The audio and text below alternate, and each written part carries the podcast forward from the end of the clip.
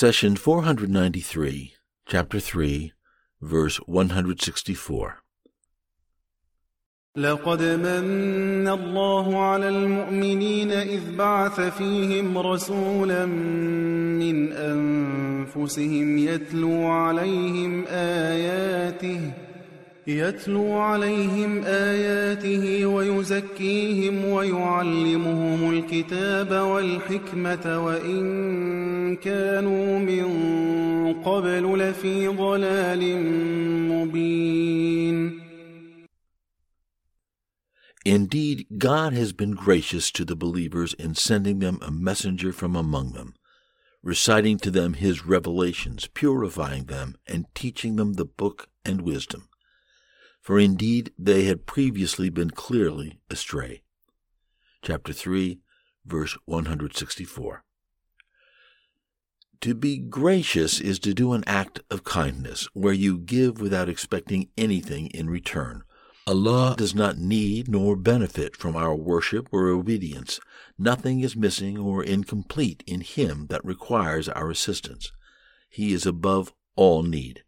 Thus, when God sends a compassionate messenger to guide us, the favor is His alone. Did God send us an angel? No, He sent a human being so people can take him as a role model. When He says, Do as I do, people can relate. Had he been an angel, people would have replied, We cannot, because you are a different creation than us. Similarly, when our fellow Christians attribute divinity to Jesus, they strip him of being a role model to follow. One could easily say, Who am I to be like the divine in my daily life? Thus, when a nation turns their messenger into a god, they lose because when he says, Do as I do, many reply, Your nature is different. I can never do it, and then give up. A messenger of God is, by necessity, the sincere human conveyor of his message and the best role model in adapting the message. The most critical step in this process is for the messenger to declare, I am a human being just like you. I practice and implement my Lord's teachings, and you can do the same. God instructs his beloved Muhammad, Say, I am but a human being like you. It is revealed to me that your God is the one and only God. So whoever is looking forward to meeting his Lord, let him do good, righteous deeds and not associate any partner in the worship of his Lord. Chapter 18, verse 110. When you hear the phrase, Indeed, God has been gracious to the believers, you may wonder, isn't Muhammad sent to all humanity?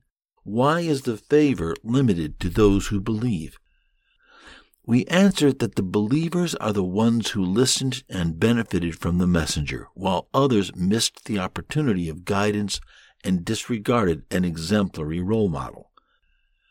The word gracious is translated from the Arabic minna.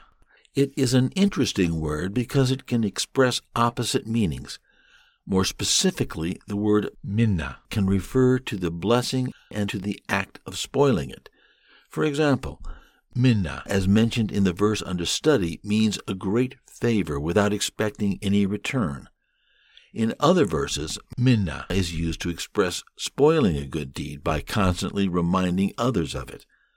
A donor keeps mentioning the money they gave until the receiver says, You know what? Here is your money back. I would rather go hungry than be humiliated daily.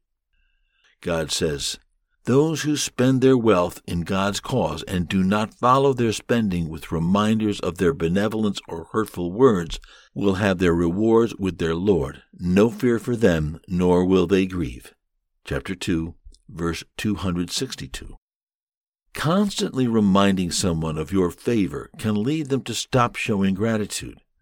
Showing pride for doing a favor can result in the same outcome. Your gift is annulled as they get increasingly annoyed with you. The minna Allah gave us fulfilled a deep need for guidance and asked nothing in return. Such a favor warrants our deep gratitude, especially because it is from God who gains zero benefit from giving. When you do someone a favor, the benefit is usually limited to this world and your ability. The Almighty is limitless, thus, His blessings involve both this worldly life and the life to come. Let's review some of the benefits of God's favor in this verse. He says, Indeed, God has been gracious to the believers in sending them a messenger from among them. The blessing started the moment a messenger was sent because the ultimate goal is to guide the people to God's path and paradise. The favor grew even more significant when God chose the messenger from among the people. In other words, he, peace be upon him, was not a stranger. His lineage and moral character were well known and respected. Quraysh did not need to question him or investigate his background. Who is this foreigner? Has he lied before? What is his lineage? Is he an honest man? There was no need for any of these questions. Our beloved Muhammad was known for his exemplary character. His grandfather Abdul Muttalib was a chief in Mecca, and many of his family members held reputable ranks. All this information meant people did not doubt Muhammad's authenticity. In fact, the early believers entered Islam the moment he said, I am the messenger of God, and based their faith on their knowledge of Muhammad for decades. No one asked for a miracle. On the morning after the night journey, Isra, a group of disbelievers, rushed to Abu Bakr. They were giddy to tell him, Come and listen to what your friend Muhammad is saying. He claims to have traveled from Mecca to the holy house in Jerusalem and returned all last night. It takes us a month to get there on a camel and a month to return. They were so happy that they caught Muhammad in a lie no one would believe. Surely this news will shake Abu Bakr's faith. Yet the answer they received shocked them. Abu Bakr said, If he said it, he has spoken truly. These words are a strong foundation for all future generations to follow. The Prophet, peace be upon him, said, Convey my teachings to the people even if it is only a single verse. Please take a moment to subscribe and to share with your family and friends.